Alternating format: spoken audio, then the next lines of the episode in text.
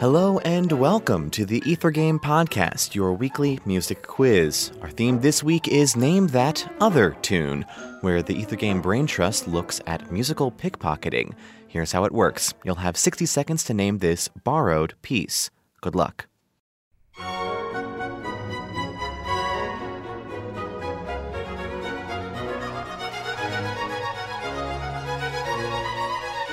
Here's a hint. The First Coming.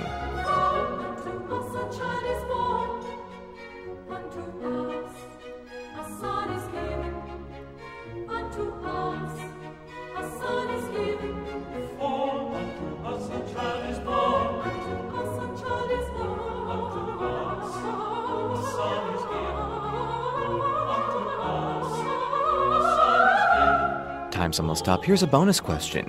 This piece borrows from an earlier work. Who composed that earlier work?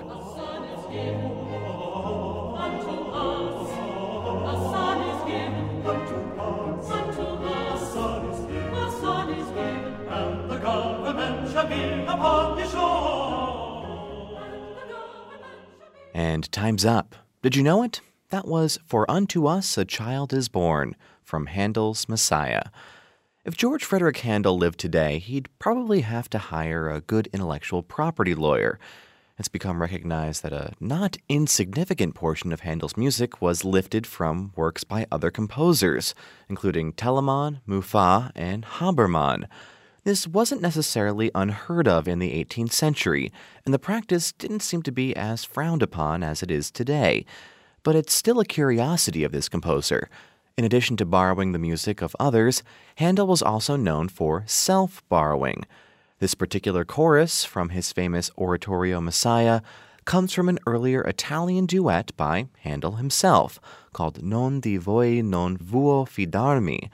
Moving from the original Italian to English in For Unto Us a Child is Born partly explains why the text underlay seems to always emphasize the wrong syllable. We'll have more knockoff pieces like this one on our Name That Other Tune episode of Ether Game this Tuesday. Here's your teaser for that show.